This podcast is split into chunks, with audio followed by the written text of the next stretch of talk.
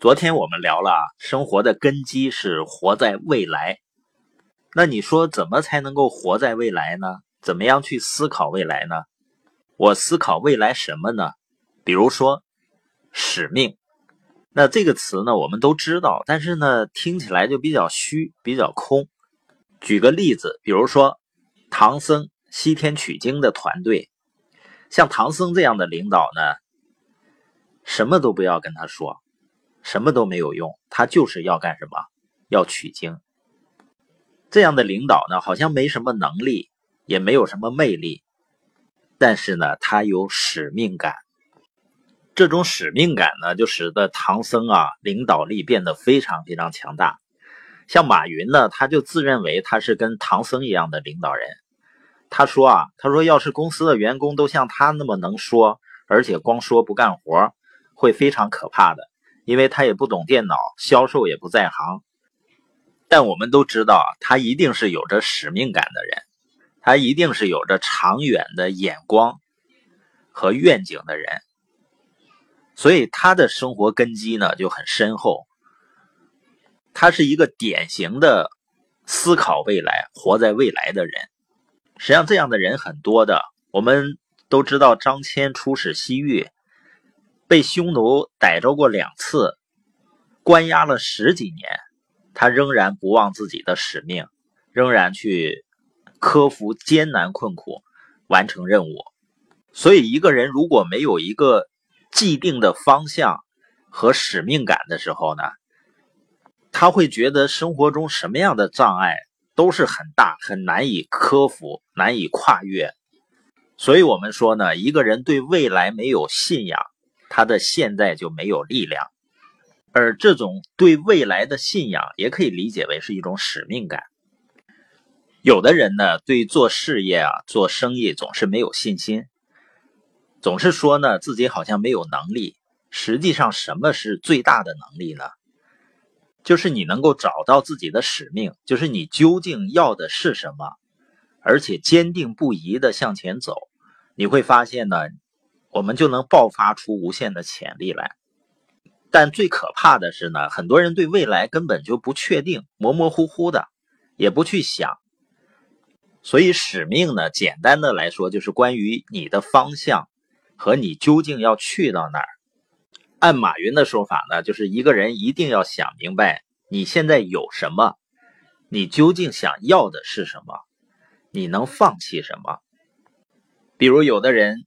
想要的是自由，但是还不愿意放弃一点安全感，那就是使命不足够清晰和强大。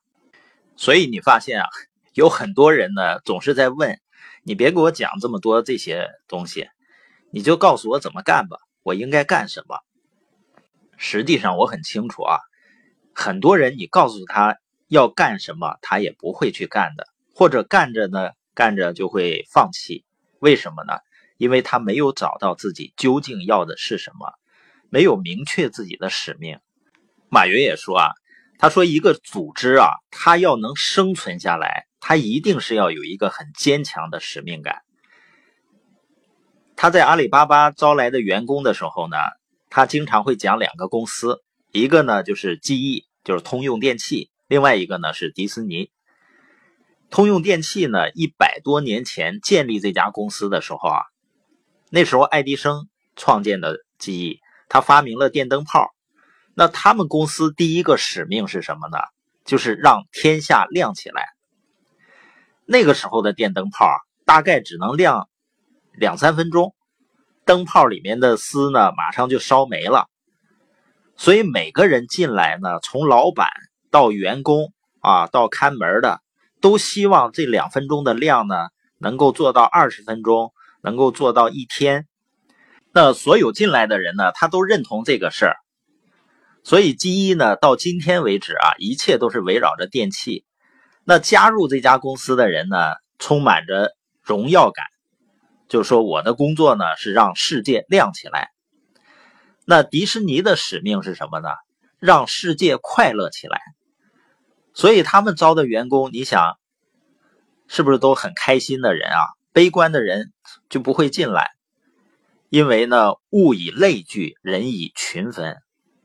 所以，如果你有这样的使命呢，你吸引的人的角度就完全不一样了。那建立的组织的人呢，也完全不一样。你发现有些公司呢，打着一夜暴富的旗号，它吸引一些投机者，但是投机者的特点是什么呢？他很快就会离开的，所以这样的公司呢，也不长远。然后呢，老板干得很累。那阿里巴巴的那个使命是什么呢？让天下没有难做的生意。他们就是围绕着这个使命去工作。也就是说呢，所有进入阿里巴巴的人呢，他不会感觉到我是为马云打工；在机翼的员工呢，也不会觉得我是给爱迪生打工。那迪士尼乐园的这些员工呢，他也不是感觉我是给别人打工。大家都是围绕着这个使命。共同的使命去打工的，也就是使命会让大家觉得我在做着一个有意义的、有价值的事儿。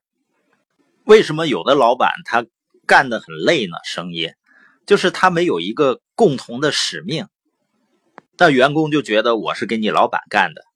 那你想，老板不累死那才怪呢。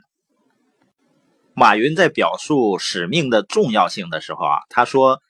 尤其是在公司或者你的企业生死攸关、重大利益的抉择面前，使命会发生作用。